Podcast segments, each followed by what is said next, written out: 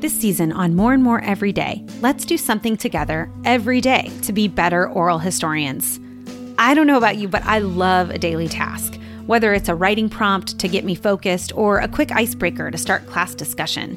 I love short, easy challenges.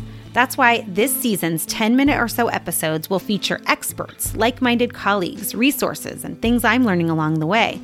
But each episode will also end with a prompt, something you and I can do that day to improve our skills as oral historians. I'm your host, Summer Cherland. Let's do this.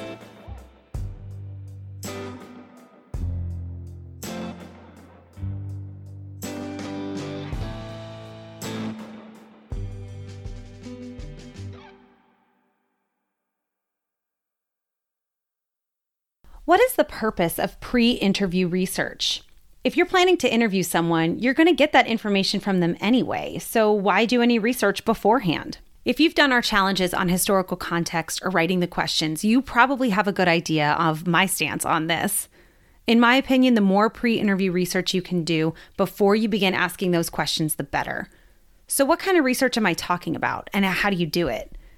Today's challenge is part of a series intended to help you research your way into a really well crafted interview. The more you know before asking the first question, the better. Think about someone you believe to be a great interviewer Barbara Walters, Katie Couric, Oprah Winfrey, those women all come to my mind. In each of their biographies and memoirs, it is made very clear to me that none of these three women ever walked into a room without knowing their subject better than anyone else. These women study, read, research, and prepare for each interview like it's their final exam for a semester. And that is why they're the best. But Walters, Couric, and Winfrey are usually interviewing dignitaries and politicians, rock stars, and high profile celebrities.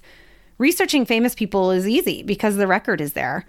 Not only have people already been researched, interviewed, and analyzed, famous people also have created content. Many of them have written books or laws, starred in movies, created incredible works of art, or at the very least have a public Instagram account. So, what happens when you're interviewing a local businessman who doesn't even have a Facebook page?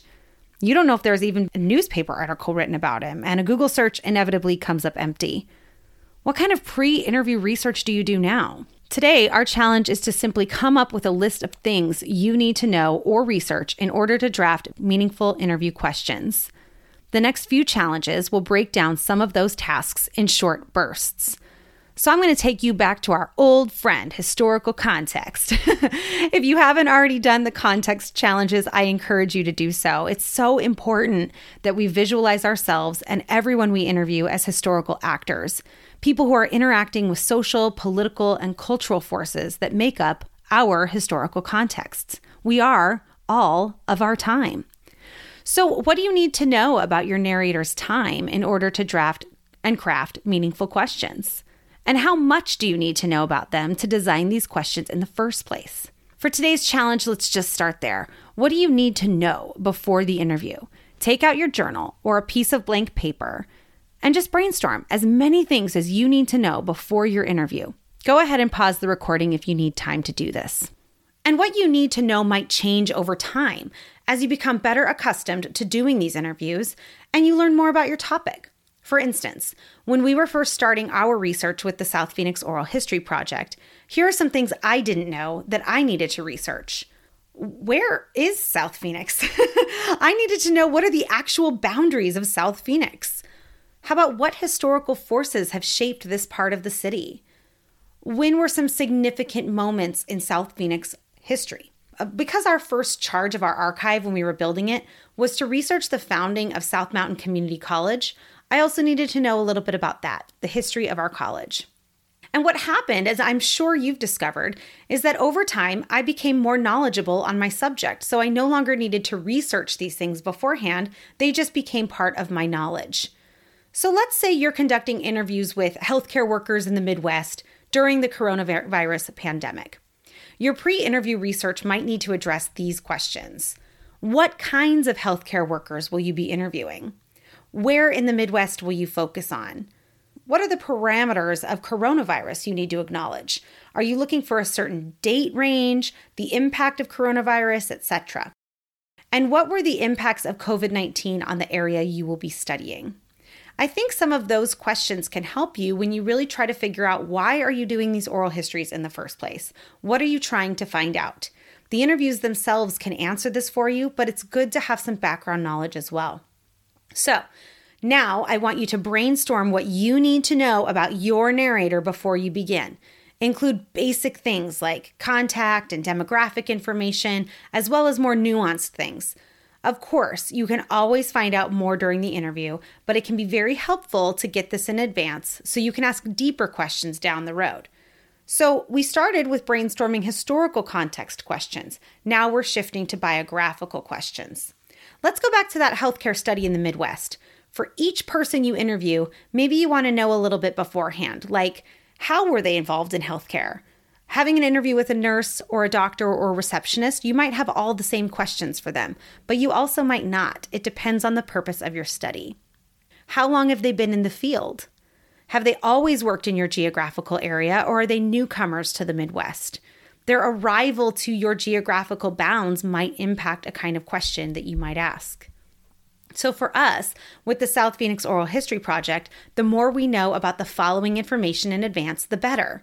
When did they arrive in South Phoenix?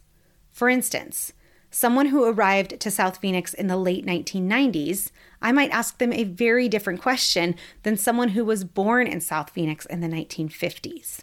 How long did they work in or contribute to South Phoenix, and what was their role in the community? So, for today's challenge, just continue this brainstorm. In your journal, write any and all things. Don't edit yourself, don't judge yourself, just brainstorm as many things as you can come up with. All the things you wish you could know about your research area and your narrator before the interview begins. Don't worry about the parameters around this. Don't think to yourself, "Oh, this is going to take me 5 years. This I might as well get a PhD if I'm going to be doing this." Oh, this is going to be so expensive. I have no idea how to find any of this information out. Don't do that today. Today is just brainstorming, okay? Keep adding to your list as more ideas come to you. And tomorrow, we'll get to work on researching. So, how many things did you brainstorm? What were some of the things that came up for you? Tell us at SMCC History, hashtag more and more every day. And you know, you've been doing these daily challenges for a while now, and you're probably thinking, I'm not really sure that Summer actually cares or that the team over at South Phoenix Oral History Project even cares. Believe me, we do. Even if you're doing these challenges much further in advance or in the future than when we're recording them, don't worry about it. We're not going anywhere. We want to hear how things are going. So tell us. We would love to hear from you. We want to hear from you. Tell us how you did today at SMCC History. Use the hashtag more and more every day on Instagram and Twitter. Our email is historysouthmountain at gmail.com, and I hope you follow us, write a review, or suggest us to a colleague. More and More Every Day is brought to you by the South Phoenix Oral History Project at South Mountain Community College in partnership with the Southwest Oral History Association. Music by Noah Gattel.